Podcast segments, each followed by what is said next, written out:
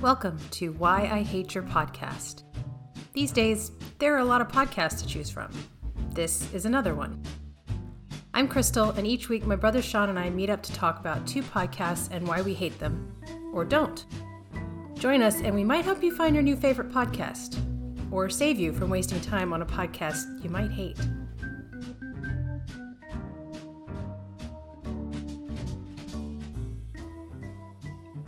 This week, the first podcast we're going to be discussing is 372 Pages We'll Never Get Back, which is a podcast that was created by Michael J. Nelson and Conor Lastowka. Michael J. Nelson was one of the stars of a show called Mystery Science Theater 3000. Um, I think he started in the 90s, although the show originally started with a different host in the 80s. And is also one of the founders of rifftrax.com, which um, Conor Lastowka is a fellow writer for RiffTrax. And for those of you not familiar with MST3K and RiffTrax, MST3K was a show, cable access show that started in the 80s, was picked up by Comedy Central. And the idea was it's a, a dude stuck on a spaceship that he was sent up there by mad scientists and is forced to watch terrible movies. And so he built a couple of robots who, along with him, watch the movies and make fun of them. Uh, so it kind of was the birth of the concept of riffing films, really bad films. Um, and so Mike Nelson, after that show ended, uh, started up the website rifftrax.com where you can download the audio riff track and then, you know, watch the movie if you own it or if you're streaming it or whatever and play the riff tr- audio track along with it. And we get the kind of same experience. And it's him and two of the original cast members from Mystery Science Th- Theater 3000, uh, Bill Corbett and Kevin Murphy. Now, Conor Lastowka also writes for them. And so Mike Nelson and Conor Lastowka founded this podcast where they sort of apply the same concept to books. It's it's uh, a podcast where it kind of works like a book club, right? They they come up with a book that they're going to read, generally one that they're pretty sure they're not going to like, um, i.e., a bad badly written book, and they go through and each week they'll you know publish an episode where they're reviewing it they're making fun of it. They have a couple of recurring segments dumb sentence of the week and uh, fanfic or real which we'll talk about in a little more in depth as we get into the review. And um, you know they started out with ready player one. Now i've been listening to this podcast since its inception. Um, so I've listened to most, not all of the episodes, but I've listened to most of the episodes. But I think you um, just started with this one. You listened to what? I think like five episodes. Yes, that's correct. All right, and why don't you go ahead and tell me what you thought since you're the newcomer to this series?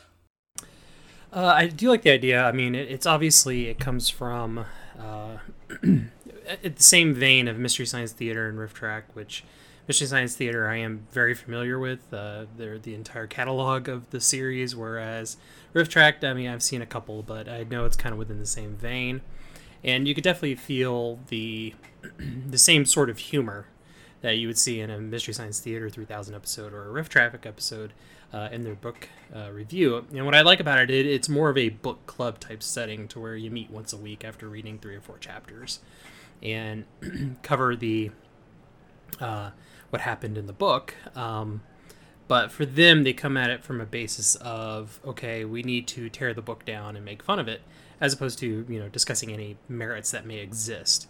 And uh, with that being said, the books they choose are books that are typically considered to be not the best books. And uh, and since I'm new to the podcast or new to that podcast series, I looked through the library and uh, apparently I must have good taste in book because out of all those books, there was only one I read, uh, uh, Ready Player One. So I decided to listen to that one, which happened to be their very first uh, series. And so uh, it was, it's definitely entertaining. And, and even after, uh, even though I'm like probably about halfway through the Ready Player One podcast series, I, I will finish it because I, you know, interested to see where, uh, how they end up with the story as it progresses. Now, I I have listened to a couple. I re-listened to a couple of episodes because I couldn't remember. I know that they sort of have changed a little bit over time, um, like I know the fan fiction or real segment was added at some point during Ready Player One, but I can't remember at what point. Did you get it into was, an episode with that? Yeah, it was like within episode two, maybe, or even three. That, okay. they, they introduced that. Okay.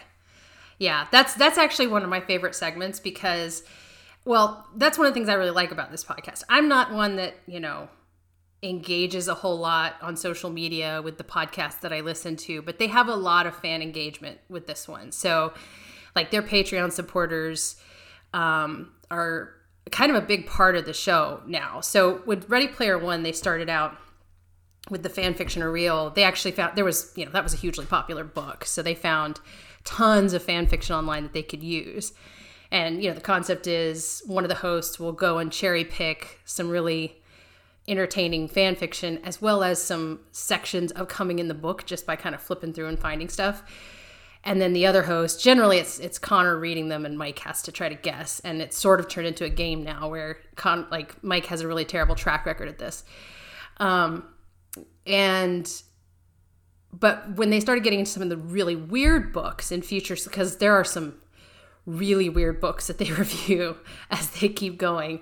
Um, one of my favorites being Trucking Through Time.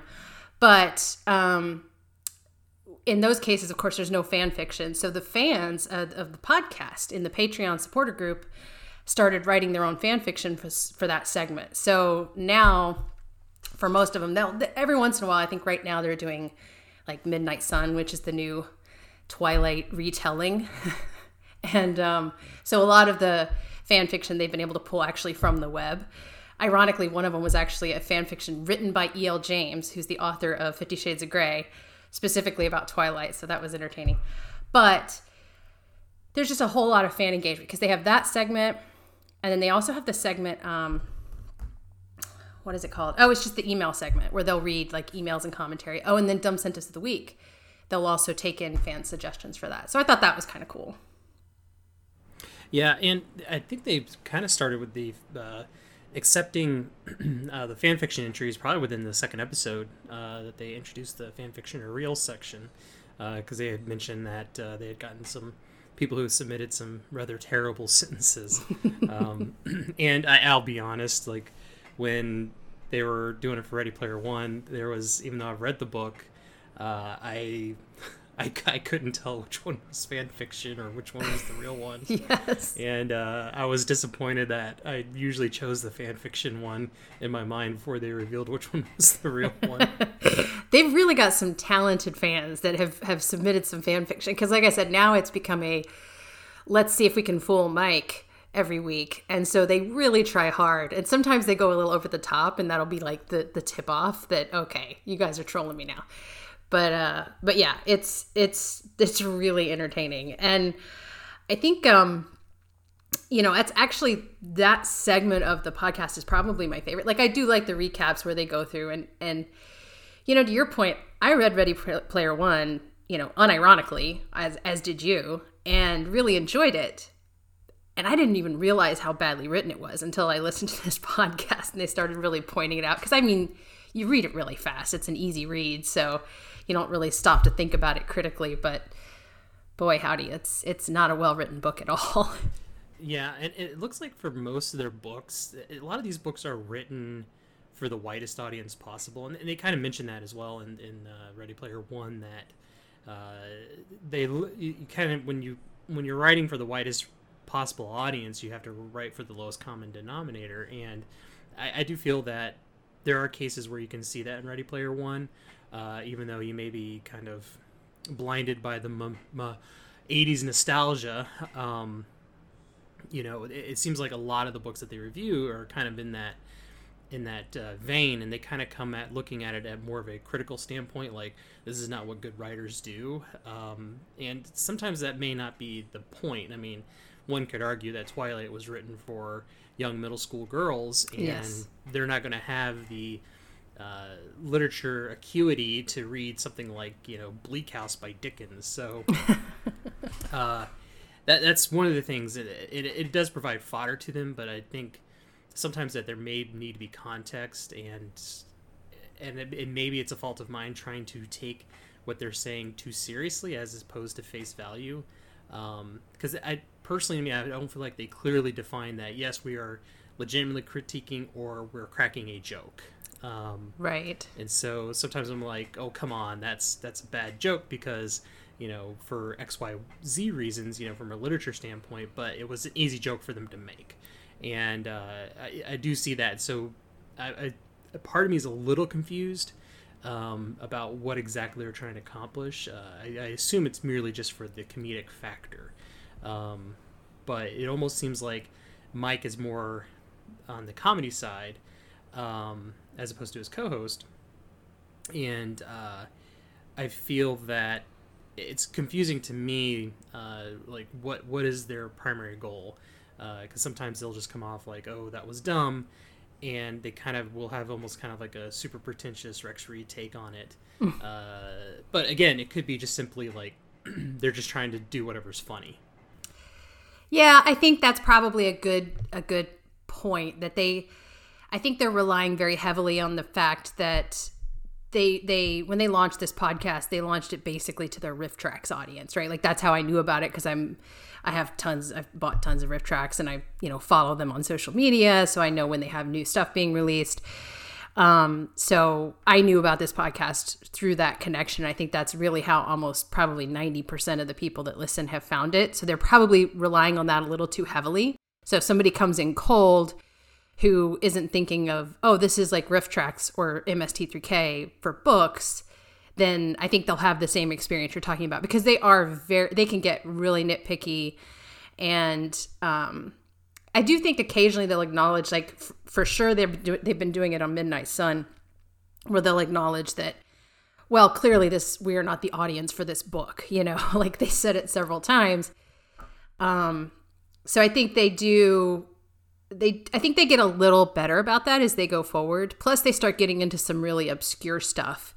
Um, there are a couple of books that I didn't follow along with them. I skipped those episodes because I fell behind at one point. But yeah, I think they tend to. It becomes it's it's almost like RiffTrax or MST3K because honestly, the best episodes of MST3K and the best RiffTrax are always ones that are about really bad movies, right? Like they have riff tracks for really good movies.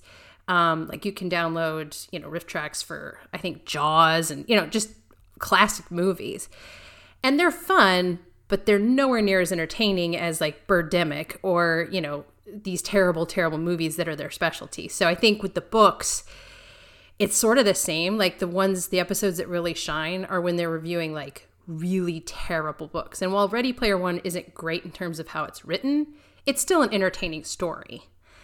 Um, but you get into stuff like like Trucking Through Time or Shadow Moon. I I can't recommend the series on Shadow Moon because it's that book is brutally long and awful. I didn't even read it with them, but just listening to it was like, my God, this book is so bad.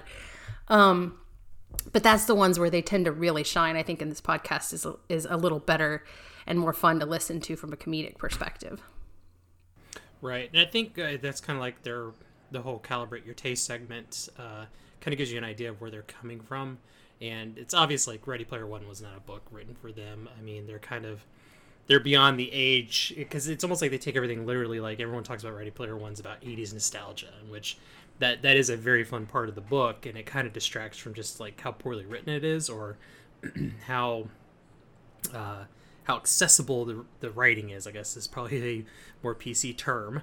Um, it's obvious they, they think it's supposed to be only 80s reference uh, references, right? But you have references from the late 70s all the way up through you know the mid 90s or even the early 2000s, and it's kind of more like your your millennial culture or your Gen X culture, uh, uh, things that they would enjoy. So, you know, people who enjoy the Atari, you know, the Nintendo, and uh, Back to the Future, Indiana Jones, The Goonies.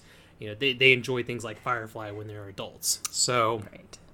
and that's one of the things they brought up. They were like, "Why is Firefly in this? It's not '80s." And I'm like, "Well, it's it, I don't know if actually Ernest Cline ever said, "Oh, this is about '80s nostalgia only."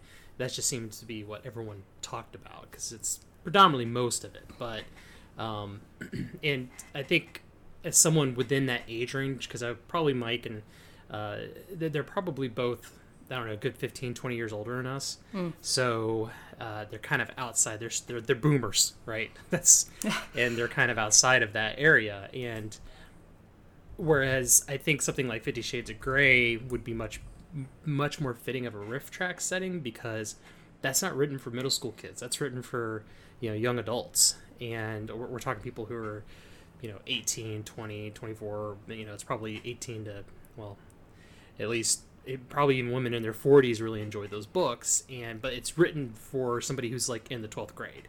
Right.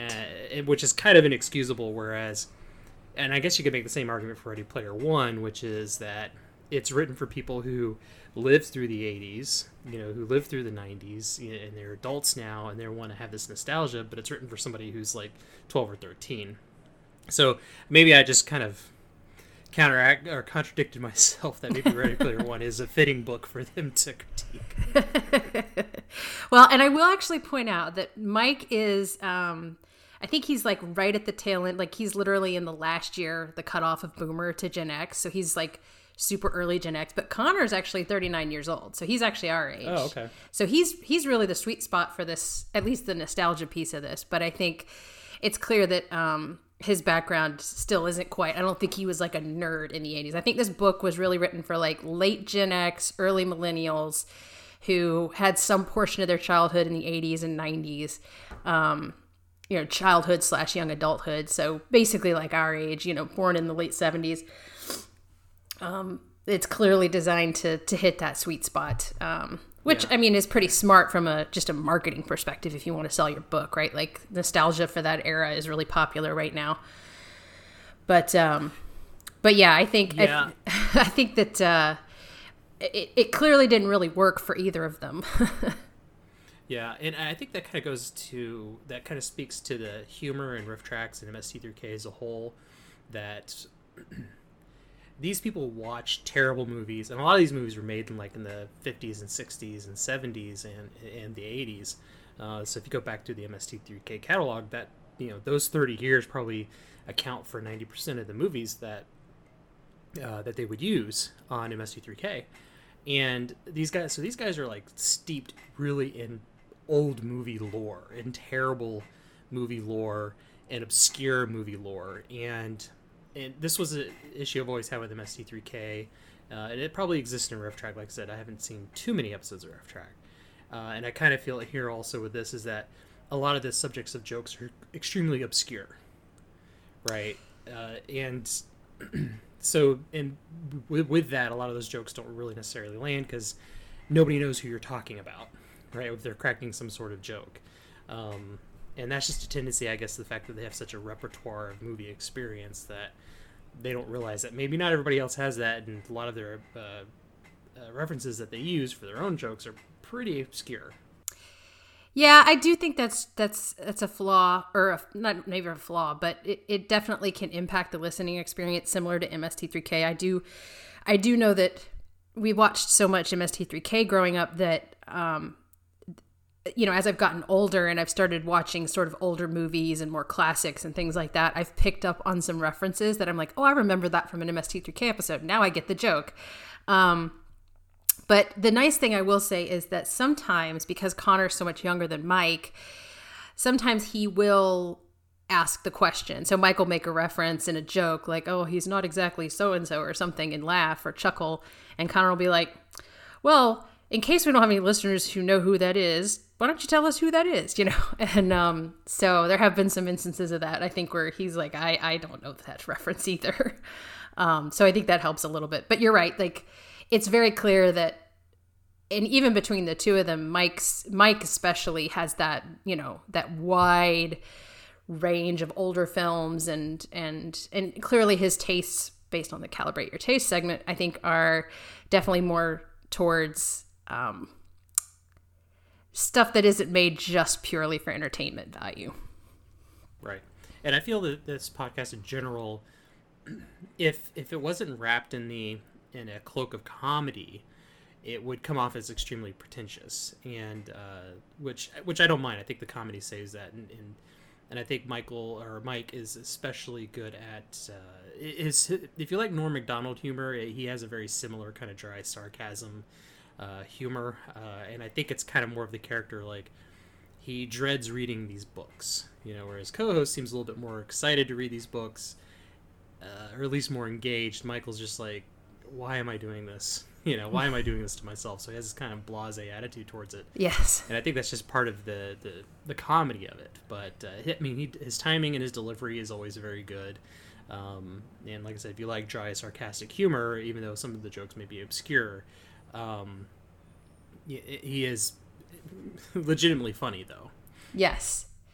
Yes, and I think um, what's what's entertaining to me is when they get into books that are because they actually take a lot of delight in sort of innocently badly written books, um, which they've done a couple of, and you know, in, in Ready Player One, it's clear, like to to your point, you know, Mike has this a it's not for him, and b while there's bad writing, it's just not he's not enjoying it. Like he's not getting any real entertainment value out of it.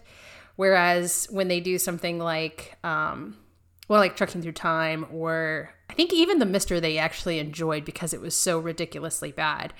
Um, they they actually they're enjoying themselves, right? Like they can still enjoy the reading experience even though it's awful. It's like delightfully awful. They they really like that stuff, which is sort of like their taste in movies for riff tracks. Like where they really have fun is the stuff that, you know, the film was made earnestly, even though it's horrific, like The Room or Birdemic, right? Like you can tell all was, the actors. I was about to bring up The Room. Yeah, exactly.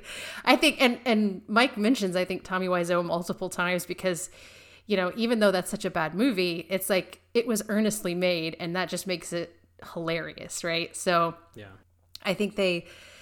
You know the jokes about because I, I keep mentioning it because it's my favorite book in the series, but Trucking Through Time, the author is like this, you know, retired truck driver and he's a big like his profile he's a big fan of whatever local football team he has i don't know and um and he's an older guy right when he wrote this and so the running joke through the series is grandpa no because there's these you know really suggestive scenes or really in bad taste scenes. And and so they really you can tell on those types of books they really shine because not only are they having fun with the book itself but they're actually enjoying it because it's just that bad. And um, uh, there's another one and i can't remember the name of it but it involves a character who's basically like a, a, a male version of a mary sue. And he's like a school teacher who gets asked to go to space right? And um, and it's it's one of those books that was like self-published on amazon or something but it's it's awesome because it's just so bad. So I definitely think if you enjoy if you do, if you are a fan of either RiffTrax or Mystery Science Theater 3000 or just that kind of comedy, you're really going to enjoy this podcast and you know, there'll be ups and downs depending on the material they're reviewing. Um, and you don't have to you really don't have to read along. Like that was one of the takeaways for me was because at first I felt like you had to, and so that's one of the reasons I skipped a few like the I think it was I skipped Armada because I haven't read that one. Um, and then I picked back up when they started reviewing, I think, The Mister, because I was like, well, that's going to be so basic. I'll be able to follow it even if I don't read it. And for those who don't know, The Mister is a follow up to the follow up book by the author of Fifty Shades of Grey series.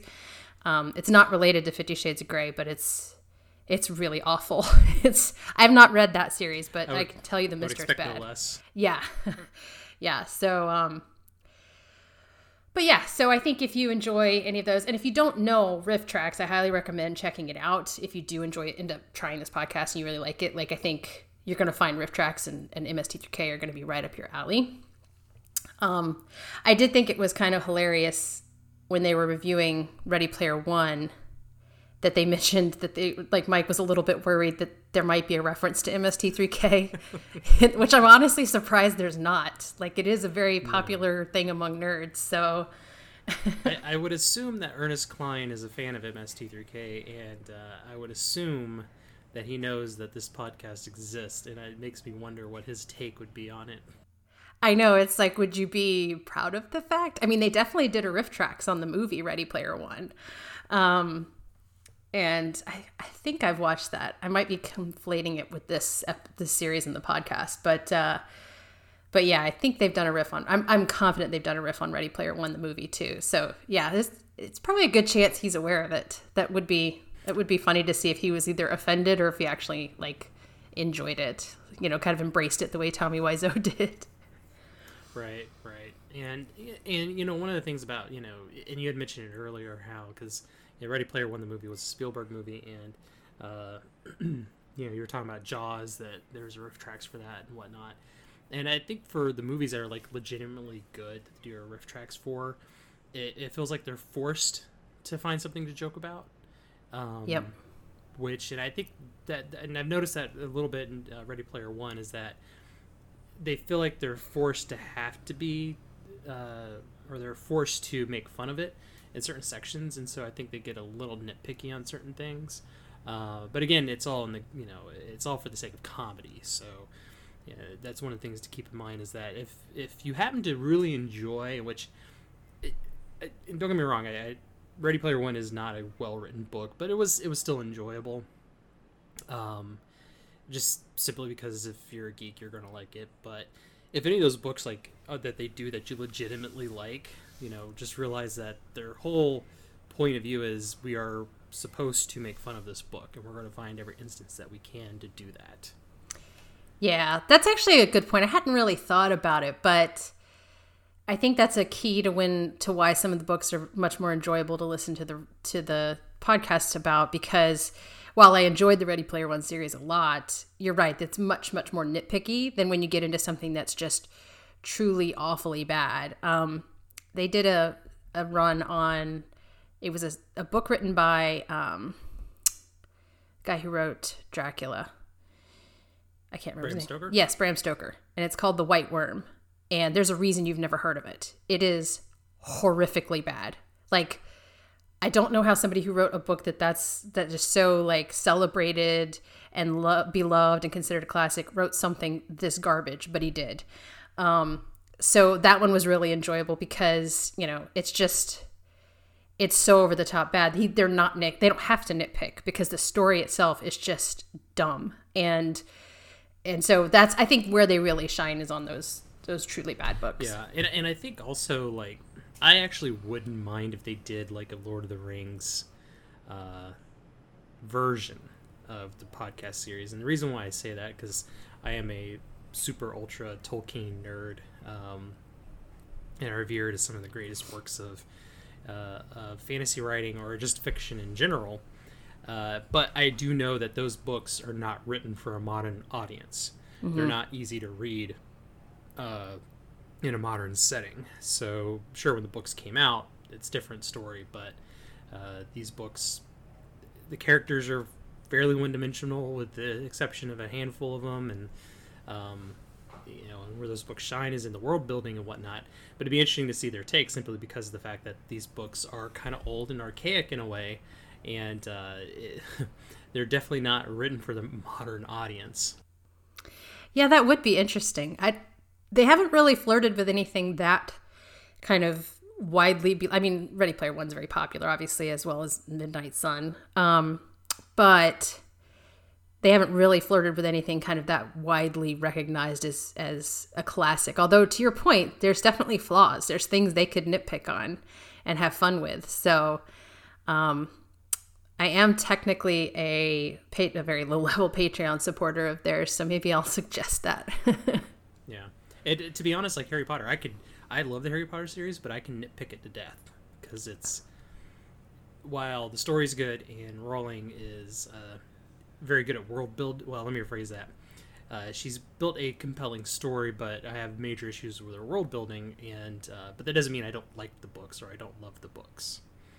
yeah, and you know it's it's funny you say that because I actually was just re- recently rereading them, and because I hadn't in a long, long time, and I've listened to the really excellent audiobook version of those, which was uh, the one by Jim Dale, and you know I hadn't read the books since I originally read them, so.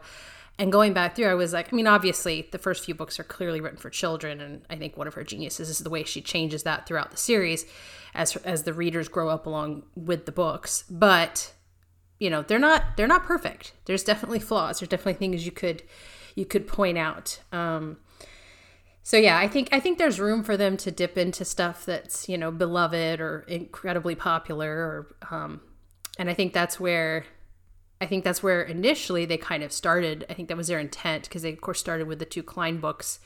Um, but, you know, I think it's obviously much easier to to find some self published crap on Amazon and and go with that. Um, there is a plethora of self published books on Amazon that are complete yes. garbage. yes, exactly. And and what's what I also love about this because it's super charming is they have a pretty decent sized following now. And so, you know, suddenly some writer of some crap book on Amazon is going to get a bunch of revenue because a lot of the fans do read along. and so like the guy who wrote Trucking Through Time, like why all of a sudden did he, you know, he's like one day there's 85 purchases of his book or whatever you know he had to be like what's going on so i kind of love i get a kick out of that like thinking these authors who have probably sold maybe five of their books, you know, suddenly get this huge spike in sales, um, not knowing why. But there, there, there's one book that kind of became a, uh, a low level meme on the internet. Now I'd have to find the title of it, but it's a guy who says he spent his whole life writing this book. And it's a very big book, from what I understand. Uh, but it's written very terribly, and the art cover looks like it was done by like a five year old. and people who legitimately buy the book and read it, uh, review it on Amazon, and he fights tooth and nail about any tiny critique. Oh gosh! And literally, there's hundreds of pages on the Amazon reviews of him just arguing with all the reviewers. uh, and so I, will have to get the name of the book. I, I, don't remember. It's like Princess Consuela or something is the name of the book. Oh, uh, I'll have to find it, and uh, maybe that's something you can suggest to him because it's apparently hot garbage, and uh, and the author is very meme worthy in of himself. Oh, I love it. These are, these are the reasons I love the internet. The the fact that, you know, now it's just a thing to go and leave a terrible review for this guy. That's a great idea. They do actually, it's one thing I didn't call out in the profile of it, but they do um, occasionally do kind of dips into reviews. One of my favorite things that they did, they've only done it a couple of times, I think, but they'll find the five star reviews for books, um, for these books, these really bad books, and they'll go and check that person's other reviews of other products on Amazon. And then they'll do like a quiz, like, okay, here's, you know, this, this, this lady rated, you know, the Mr. Five Stars. What did she think of a five pack of ice cube trays, you know, and then the other host will have to guess, you know, what they rated that item. And that's usually highly entertaining. So I think they could probably have a lot of fun with that book. By the way, the name of the book is Empress uh, Theresa. Empress Theresa. Okay. Yes. so I would highly recommend you suggest that to them because. Okay. It, it's something else. Okay. I'm going to have to do that then. You ready to uh, give this one uh, a verdict? Yeah, yeah. I uh, personally, I, I don't hate it. Uh, I think it's a great podcast, and if you're a fan of that, you know, MST3K and RiffTrax, you'll be right at home with this. Yeah, and I've obviously shown my hand here by confessing that I'm a low level Patreon supporter for them, but I obviously definitely don't hate it either. Um, it's uh, it's entertaining, and what's great is because it is kind of a series, um, you know, where there's you could you could stand alone listen to just the episodes about Ready Player One, or you could, you know, I, I recommend if you're going to jump into this podcast, start with the first episode of a book. You know, whether it's you know that one or Shadow Moon, which you know that wouldn't be the one I'd recommend first, um, or Midnight Sun or whatever. Especially if I will say the series on Midnight Sun has been highly entertaining. Um, if you are a fan of RiffTrax, you know that probably one of their best series of riffs RiffTrax has been the Twilight series. It is the only way to make those movies watchable, and it's pro- it's some of their best work. So, having riffed those movies, they're also very familiar with the the Twilight, at least the the story. You know, I don't think they've read the books, but um, um, so watching them realize with growing horror that this 700 page book is only a retelling of the first movie like they got like a, a third of the way into it and they're like, I think this just covers the first movie. How can that be? Because it's so long. Um, is is super entertaining and obviously you don't really have to read the book on that one either um, to know the story because it's a real basic story. So definitely recommend. Uh, I don't hate it, and I will continue listening for sure.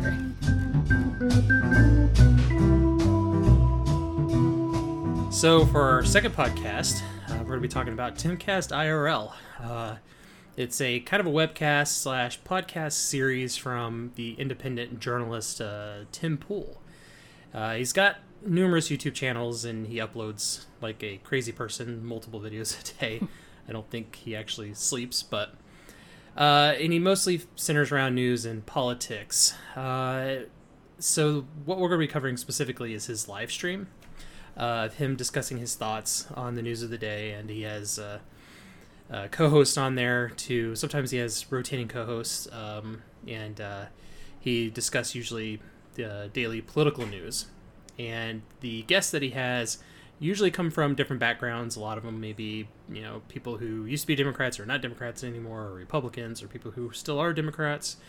And so I feel like it's a wide range of guests that he will have, and uh, and if you do listen just on YouTube, uh, he does have a whole super chat section, uh, which some people may find you know interesting or not. But I believe on the podcast version that you get from your regular podcast feed uh, does not include that, uh, which I think that's how you consume it. Is that correct?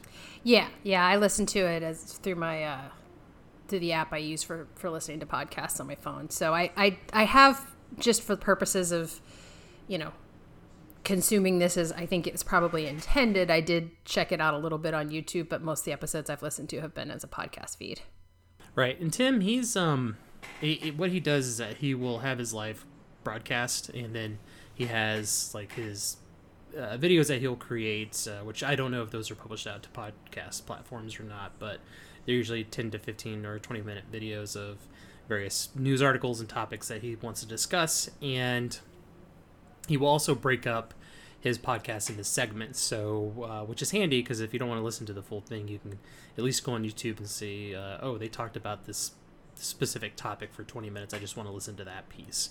Uh, so there is an option to kind of take it in piecemeal as opposed to listening to the whole uh, podcast. Um, and Tim is a very interesting guy. Uh, he's he's very young. I, I think I, he's not even 30 yet. I think he's in his late 20s, and he's come from a very troubled background. He's a mixed race. I think his mother is Korean, and uh, you know he's been homeless. He never graduated high school, uh, and after the Occupy Wall Street movement, that's when he got kind of some fame, and he started working for various uh, outlets. I think he worked for Vox at one point, um, but eventually he decided to break off and be his own independent journalist, uh, which was where his YouTube career kind of kicked off. So, any thoughts on your? Uh, now, me, I, I, am very familiar with Tim's work. Uh, I, I, definitely don't think he's has like a perfect uh, track record, but um, from your little bit of exposure to him, uh, I'm, I'm, sure you've watched a couple episodes. Uh, what, what what's your take on him so far? Well, so I actually had heard of him before I started listening. So I just for context, I don't listen to a lot of political news slash current event types of podcasts or shows. Um, so this is this is branching out of my normal comfort zone for podcasts because I typically listen to them for more entertainment value or education. But I have heard of him because I I listened I heard him on he, I think he's been on the Joe Rogan podcast a couple of times.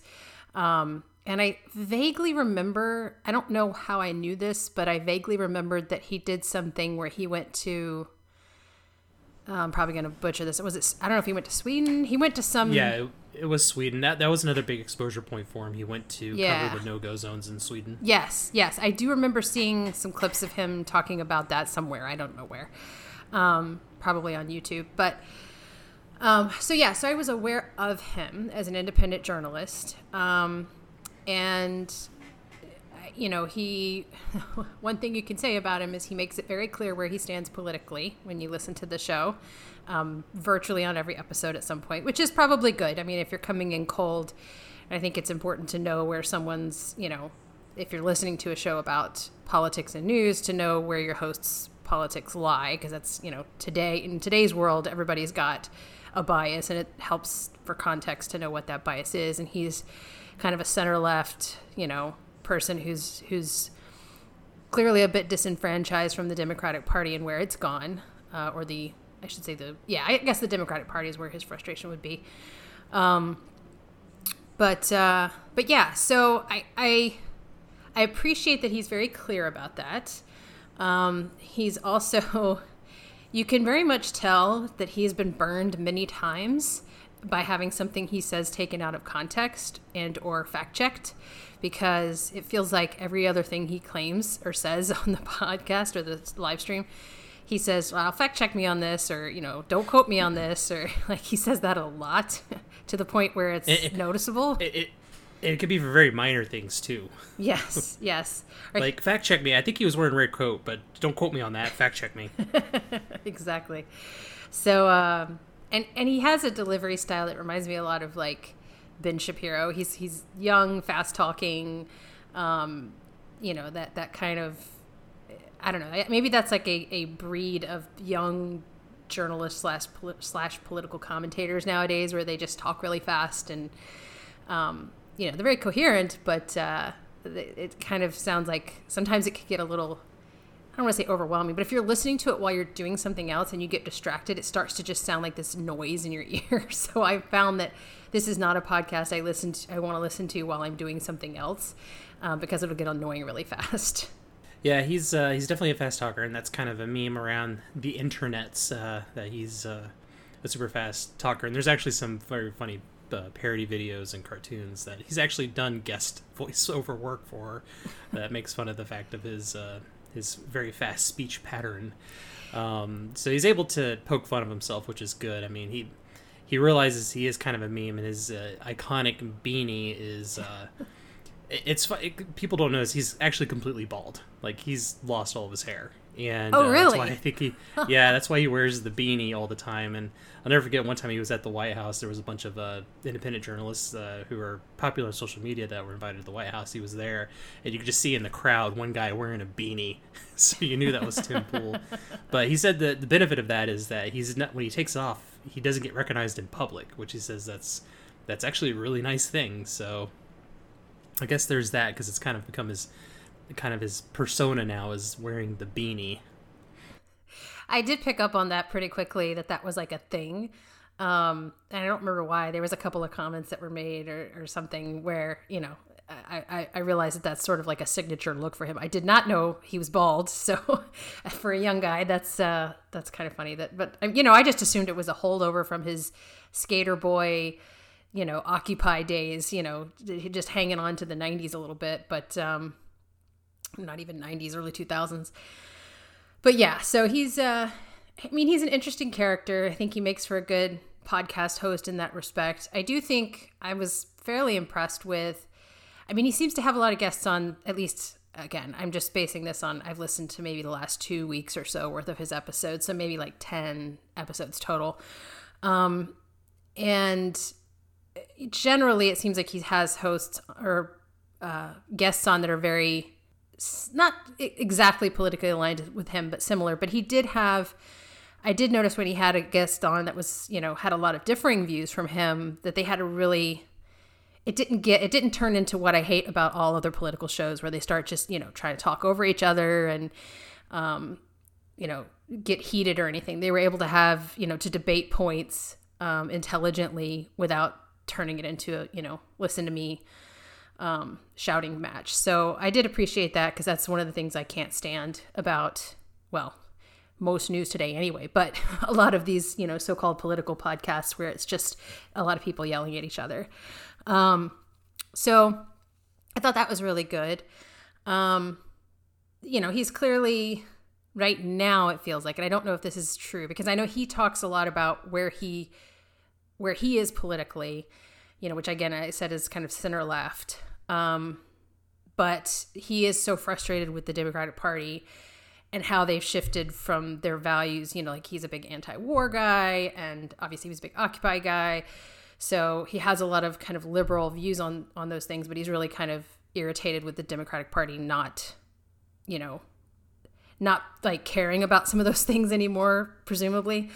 Um, so right now it feels kind of like a slightly right wing type of podcast, or maybe very right wing type of podcast, because they're very tied up in talking about the election and you know the fact that they're voting, he's voting for Trump and um, and the things that he likes that Trump's done. So I think somebody going into this who's supremely left wing or somebody who's not or who you know hates Trump is probably not going to enjoy this podcast very much.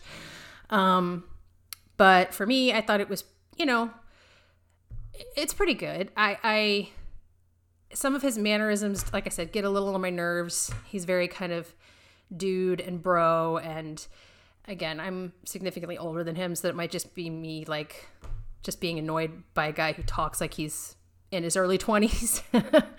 um, but uh, and he's also he also comes across a little bit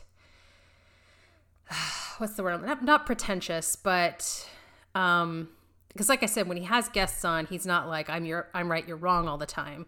But when he's voicing his opinion it comes across that way a lot you know like he's very kind of smug. Um at least I, that's the what i got out of it um my impression of it. But i will say you know he does spend a lot of time engaging with fans. They have the whole super chat section at the end of the show where you know for those that don't know on youtube if you if you're li- if you're watching a live stream you can pay to have your chat ele- your your comment elevated to a super chat which then the host can see and so he'll spend a good portion of the show each time, you know, each day going through and reading the super chats and, and commenting on them and stuff. And, you know, sometimes it's people disagreeing with him or disagreeing with the guest and he, you know, doesn't get upset about that. You know, he listen, he reads it off and says, "Oh, that's you know your perspective. That's kind of cool." So um, overall, I mean, he feels pretty balanced, but uh, again, this this isn't really my kind of podcast, so I had to really come at it with an open mind and try not to get irritated. well, it, it, you know, one thing you touched on is that you know his guests are, for the most part, they are right leaning, and I think that's because he can't get anybody from the left to actually join his podcast because. Uh, he's not a fan of you know the Biden ticket. He's not a fan of Kamala Harris. I mean, he's he's a diehard Tulsi and Bernie guy, right? Mm-hmm. Uh, but yet, for some reason, he still gets labeled as some kind of heretical conservative. And so uh, that that's the problem. Is like the, the, his pool of guests to pull from is very very small. Uh, but what one thing that's interesting that I really appreciate appreciate about Tim Pool is that he has, unlike a lot of political commentators on YouTube, uh, they don't get very much. What's the word I'm looking for? There's not a lot of favorability from YouTube uh, on that type of content.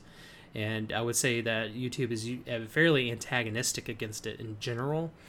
But he seems to have connections and insight to uh, people at YouTube and at Twitter and uh, not so much Facebook. It's really just kind of Twitter and uh, YouTube uh, where he's able to get away with things I think a lot more uh, than some other people who may do political stuff on YouTube uh, who or who speak politically on uh, Twitter do. Uh, for some reason, he ha- he's able to build those kind of connections, uh, which you know, one of his probably most famous episode on Joe Rogan was with the CEO of Twitter, Jack Dorsey. Jack Dorsey, yeah. To to confront Dorsey on a lot of the hypocrisy that Twitter has and it's a fantastic podcast because Tim is very well educated on you know how social media, YouTube, and all this stuff works, and how the rules and regulations are very unevenly uh, unevenly applied to people, and so he's very much in the know with that. And I, I part of me thinks he actually has regular discussions with upper, you know, I don't know if it's executive level, but there's definitely some higher level employees I think at YouTube that he has contacts with because there's some things he says here and there that kind of leads me to believe that. And so that gives him a lot more insight, I think, into the whole social media ecosphere, uh, especially when it comes to politics and current affairs, that a lot of other people do not have.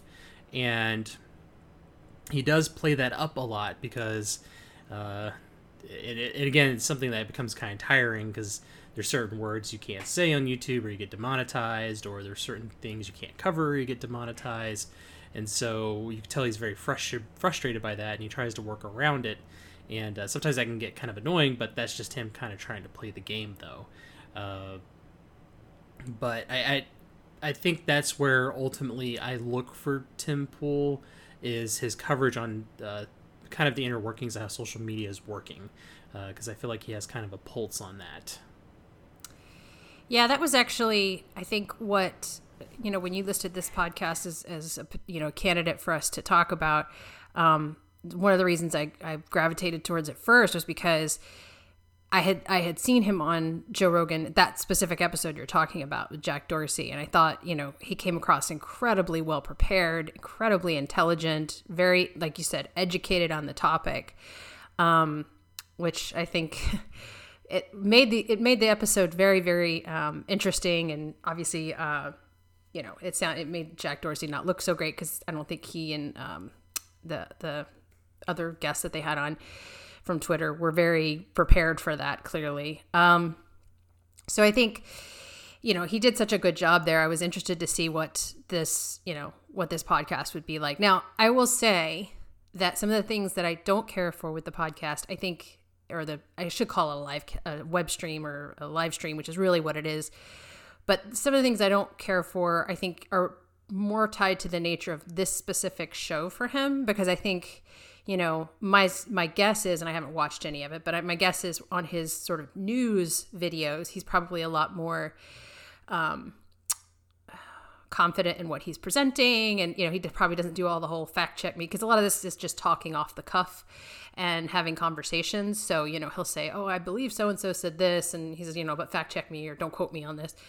Um, because I think again, obviously he's been burned by that in the past, and you know he's clearly somebody who really does his homework when he is speaking on a topic that he knows a lot about. So it's clear that this specific, you know, stream of his is much more conversational in nature and not meant to be a source of news. It's just meant to be, you know, here's where we talk about the news and our thoughts on it. So, um, I think that makes you know that, that's important context to have if you're listening to this this show as a podcast or if you're watching it on YouTube, understanding that it's not supposed to be a a source of information so much as just a you know a chance to listen to people kind of break down their thoughts on the news of the day, the political news of the day.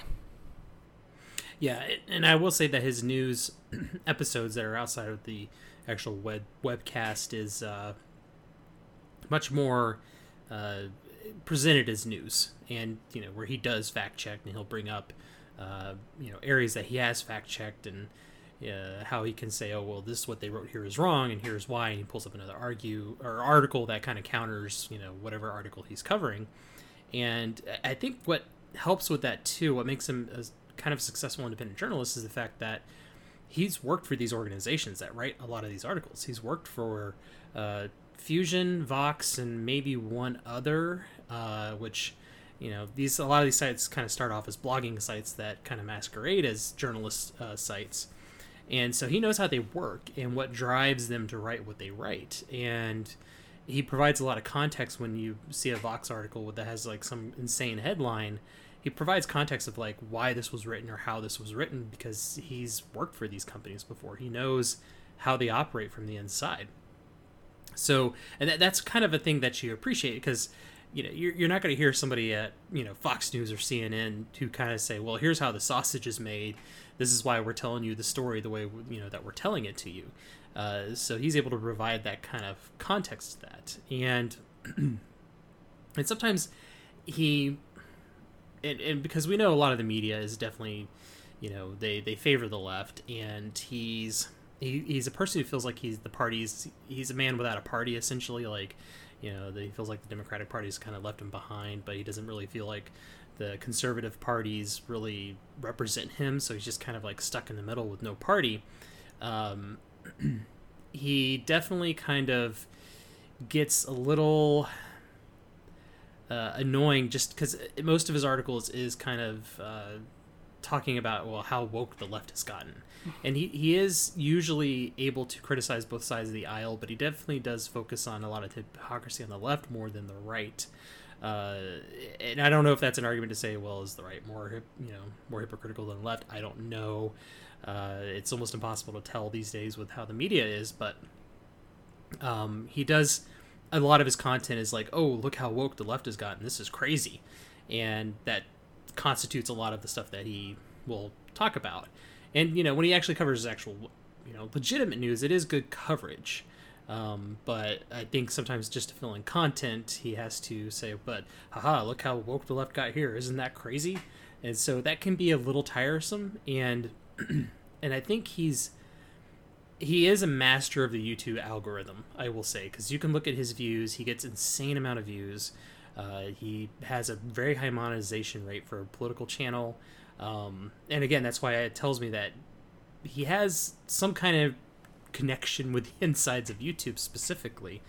But uh, he, while he like has a really successful YouTube platform, I think he's also kind of starting to get into into hyperbole quite a bit because uh, he can be hyper very hyperbolic. Like he's, of course, he's been saying this for a long time. It's like, oh, we're on the brink of a civil war. There's a civil war going to break out, and I mean, he's like he's buying like guns and ammos. He's like moving out of the city centers because he's like it's not going to be safe when civil war breaks out. And it's almost like he's like the non-conspiratorial version of Alex Jones, where it's just like he gets super hyperbolic. I mean, it, at times it's more entertaining than it is anything else. Yeah, I will say that like again, being someone that doesn't listen to a lot of honestly, I don't I don't even watch that much news coverage. Like I I will spend four minutes scanning like headlines at the beginning of the day and then that's it. I don't i don't just because i've gotten really tired of it. And it's all hyperbole these days.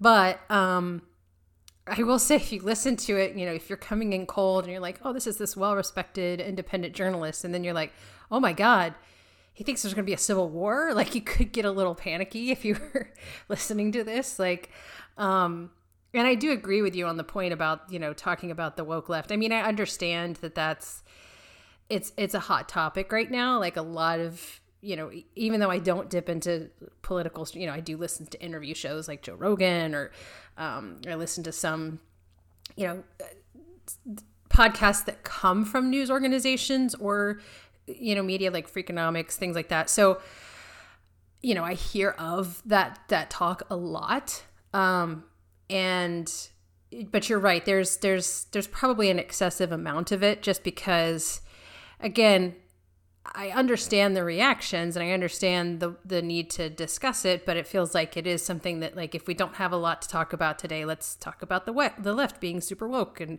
and how silly it is and um and it does kind of get old and, and maybe I'm burned out a little bit because I do listen to Joe Rogan as well and it's also a popular topic there too. Um but it does start to feel a little repetitive sometimes, you know. Um, but well, and, and, I think people could definitely see like, and I'm sure Joe Rogan's one of the top listened podcasts too in the world. So I'm sure anybody who's listened to this will have listened to a Joe Rogan podcast. Nobody in their right mind would say, "Oh, Joe Rogan's a conservative." Right. Right. Anybody who's listened to any level of Joe Rogan will know that. Um, but yet he's labeled as that by the media because they just don't like what he talks about. And uh, Tim is the target of that and I think that's made him a little paranoid uh, because I do feel his hyperbole sometimes comes from paranoia, uh, and he's actually had people who have stalked him before, like come in his house at 3 a.m. Um, wow. He's literally had the New Jersey police tell him, "Yeah, there's nothing you can do. You just you just need to buy a shotgun." the cops were like, "There's not much we could do," because the cops arrested the guy, they released him, and he showed back up like two hours later, so at five in the morning at Tim's house. Oh my gosh! And so that's made Tim incredibly paranoid, and uh, I think in general he's just a paranoid person because he's been attacked so many times. He's been taken out of context so many times. Um, like he can actually be quoting somebody saying something terrible, and they will attribute that quote to Tim uh, just because it's a convenient attack. Right. And that, I mean that happens all over the place, but Tim is a, especially because I think he has very deep convictions in what he believes in, and that's why he's like, I'm not going where the left is going, and I'm not a conservative because I believe X, Y, Z. He has very deep convictions about it, and if they're ever misrepresented.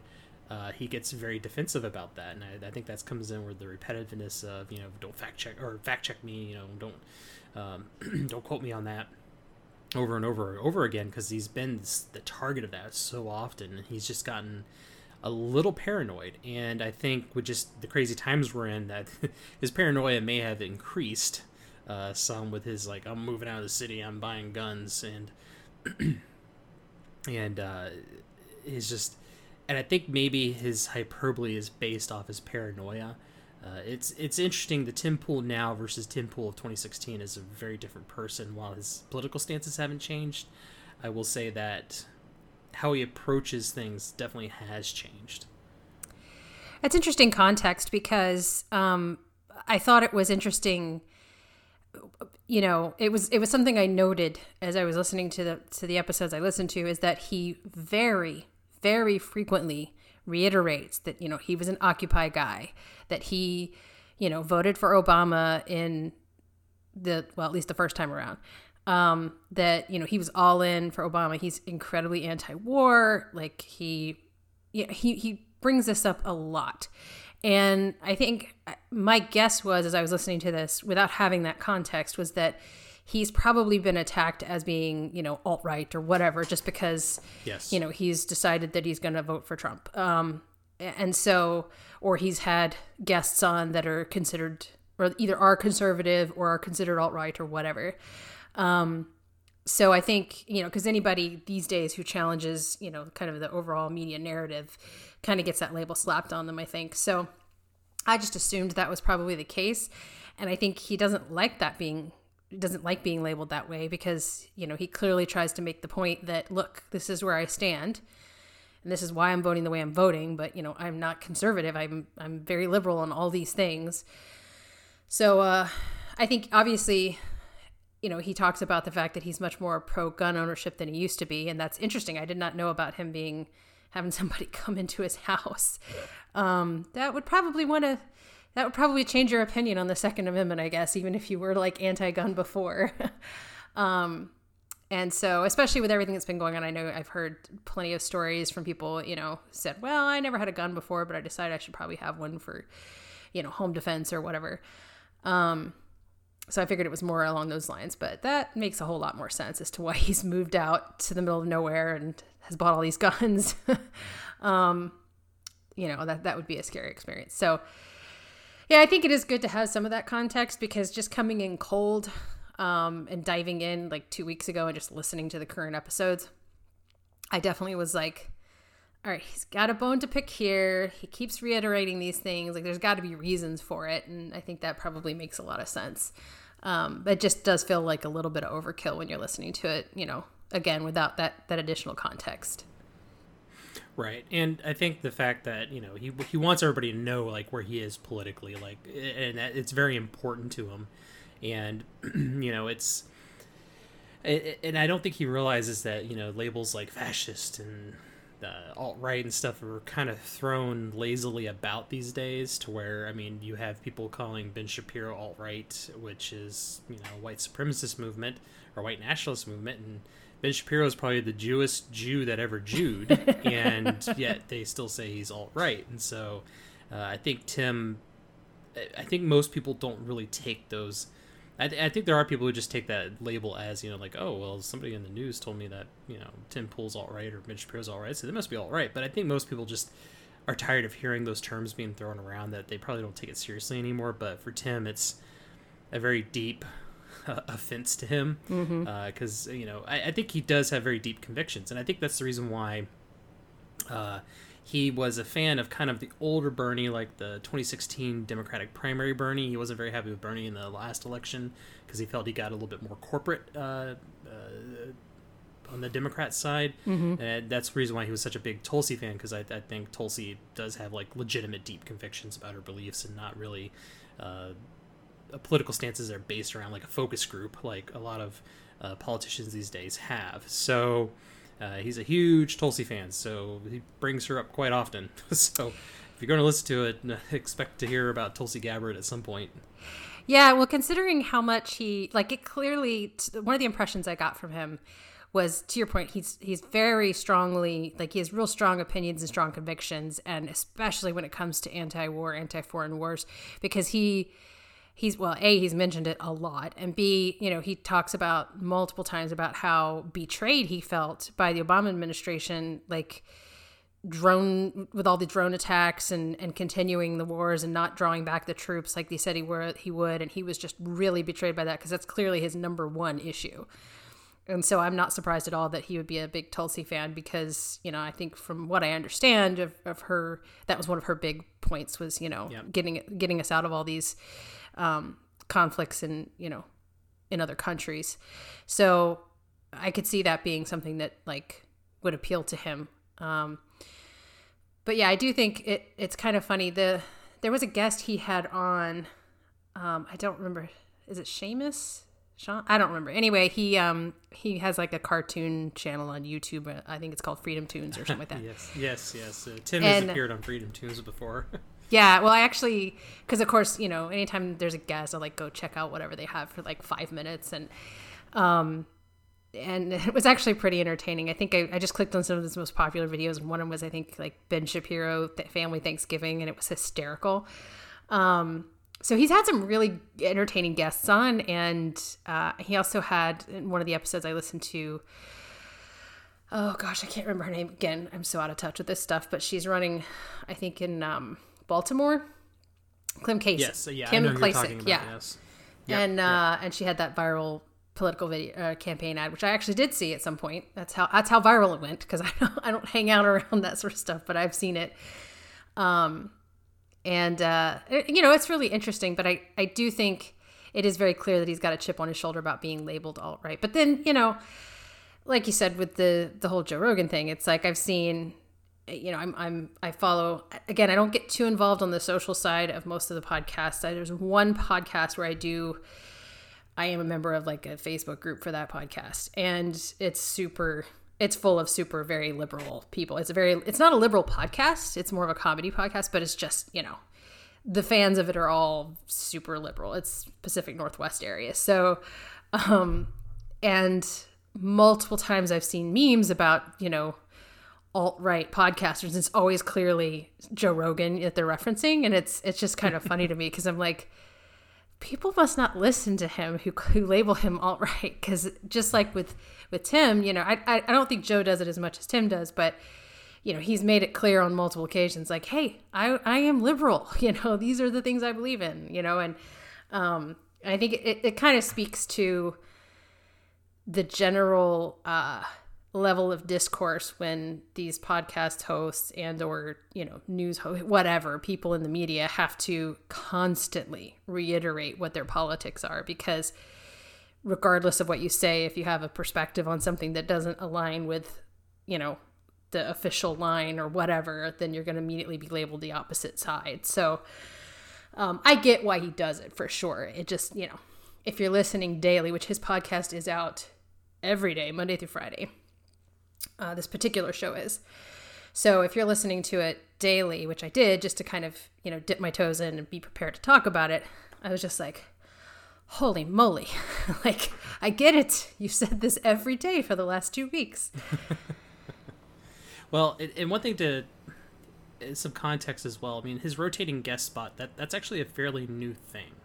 Uh, probably within the last two two and a half months. Um, because Oh. it used to be uh, he has you know his co-host uh, I, I can't remember her name I always forget it Lydia Um, yeah yeah Lydia yeah something. so he always has Lydia with him, and he used to have another co-host uh, named Adam Crigler, and uh, that was it. They, they very rarely would they have a guest. It was just those three doing the podcast, and uh, Adam was much more kind of a uh, jokey kind of uh, you know Tim's generally pretty serious guy for the most part. Yeah. Uh, and so Adam was kind of the polar opposite of him, and it did create a really fine balance, or it, it was a nice, it was a nice balance to have, because Adam just he was full on Trump. You look the guy, he looks like a stoner skateboarder guy, but he was like full on, you know, wearing the Trump beanie and stuff, and which Tim refuses to wear, despite. Many other political pundits have sent him MAGA beanies as uh, as a joke. Uh, he has not worn them yet. Um, so, but apparently, him and Adam had created differences, and Adam left uh, the company, and uh, he started his own thing. I haven't really listened to his stuff because I think because it's just him, and I don't think he himself will be strong enough to hold his own podcast. But uh, so they started rotating in out guests uh, to kind of fill in Adam's spot, and I think that's actually been uh, helpful for the podcast. I think the podcast has actually improved. Uh, not to say anything bad about Adam, but I do think uh, having these rotating guests have been uh, very it's been a boon for the, the podcast personally. Yeah, I think the other I, can't decide if he's a co-host. I think he is at this point. Is is Ian Crossland? He's had him on like every episode I've listened to. Yeah, um, he's. I think he might be Adam's replacement, but uh, I think now that you know they, I think that having the rotating guests has been successful enough that they've just decided to keep guesting. Because at the point, at one point, it was just to fill in Adam's spot. Gotcha. Um, so it wasn't just him and Lydia, but I think they just decided just to keep guests in. Yeah, and I think technically in the last episode I was listening to, she's she's mentioned as a producer. So I think she's also she's a co-host, but I think she's also a producer.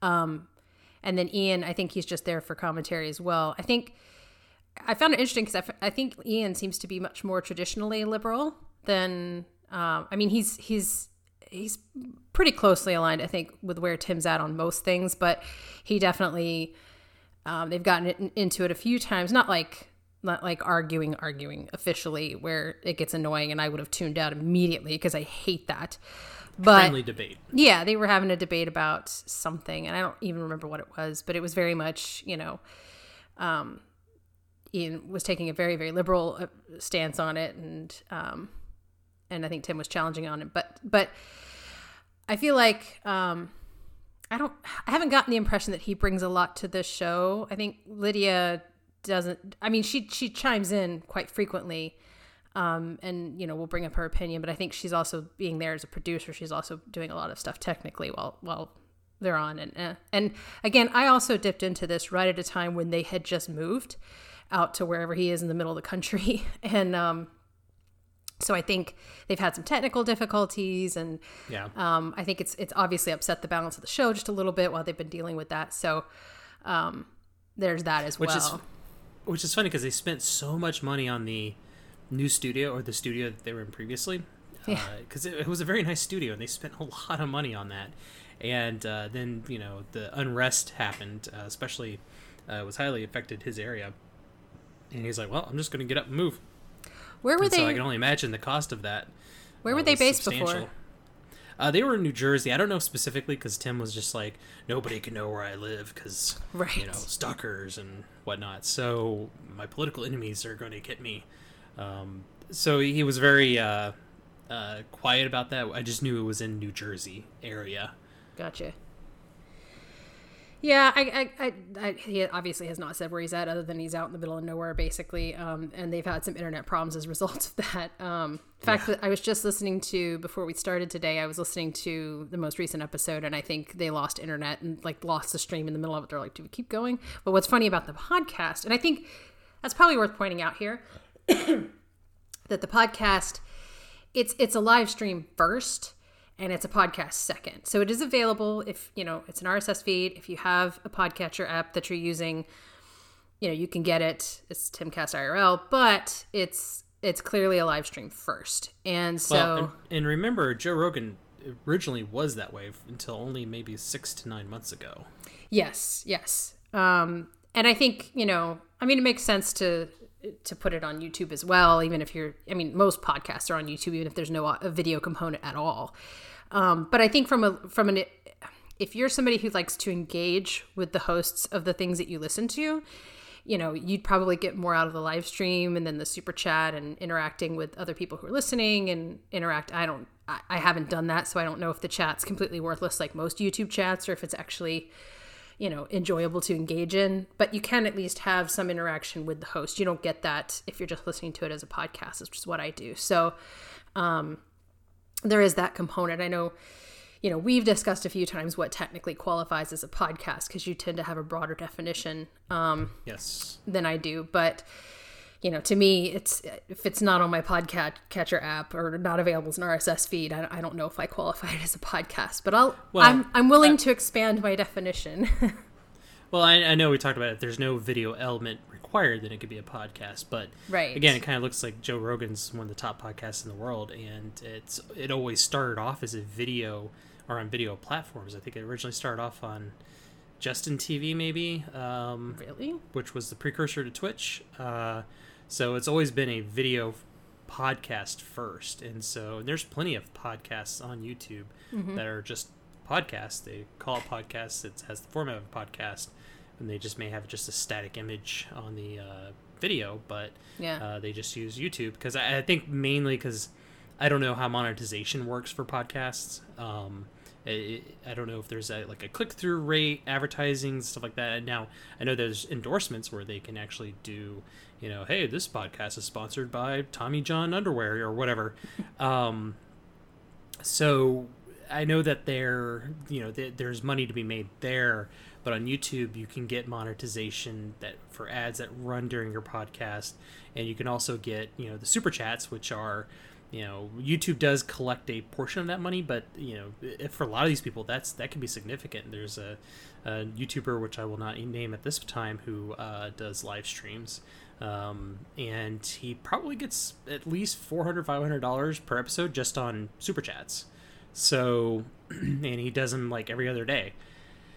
Uh and again no real video element required. So I think unless you're able to get like corporate sponsorships youtube is i think a way for people to monetize and make money so they can actually continue to do what they do uh, and i think that's the reason why i kind of broaden that because there is a lot of content on youtube.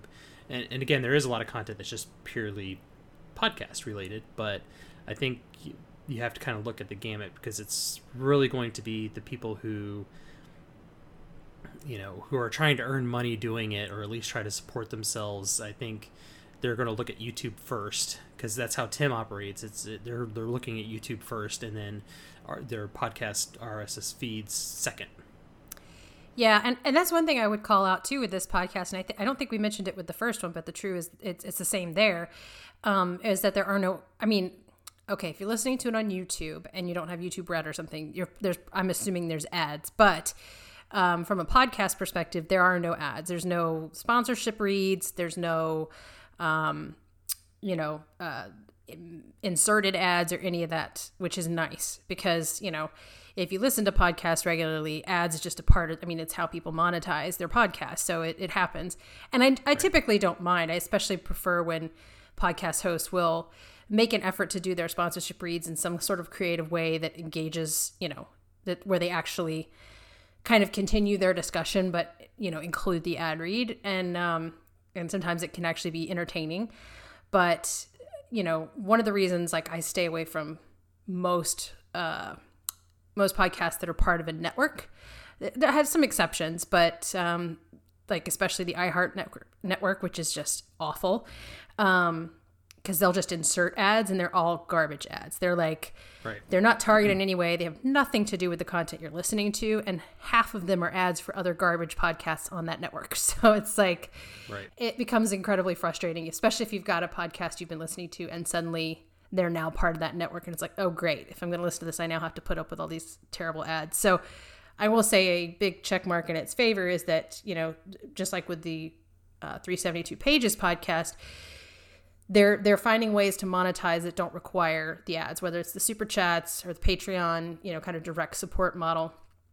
It, it does eliminate the need to listen to ads which again Right. i don't begrudge any podcast for having ads right? Like that's that's a way to monetize um, and that's why i think most podcasts to your point even if it is just an audio podcast they will put it on youtube um, because why wouldn't you right it's just it's additional monetization opportunity but Well, and, and to kind of bring that back to Tim, Mm-hmm. you know, he in his early days he would do uh, I think VPN sponsorships, uh, but otherwise that I don't think he does any sponsorships. I think super chats and YouTube ad revenue is pretty much 100% all of his revenue.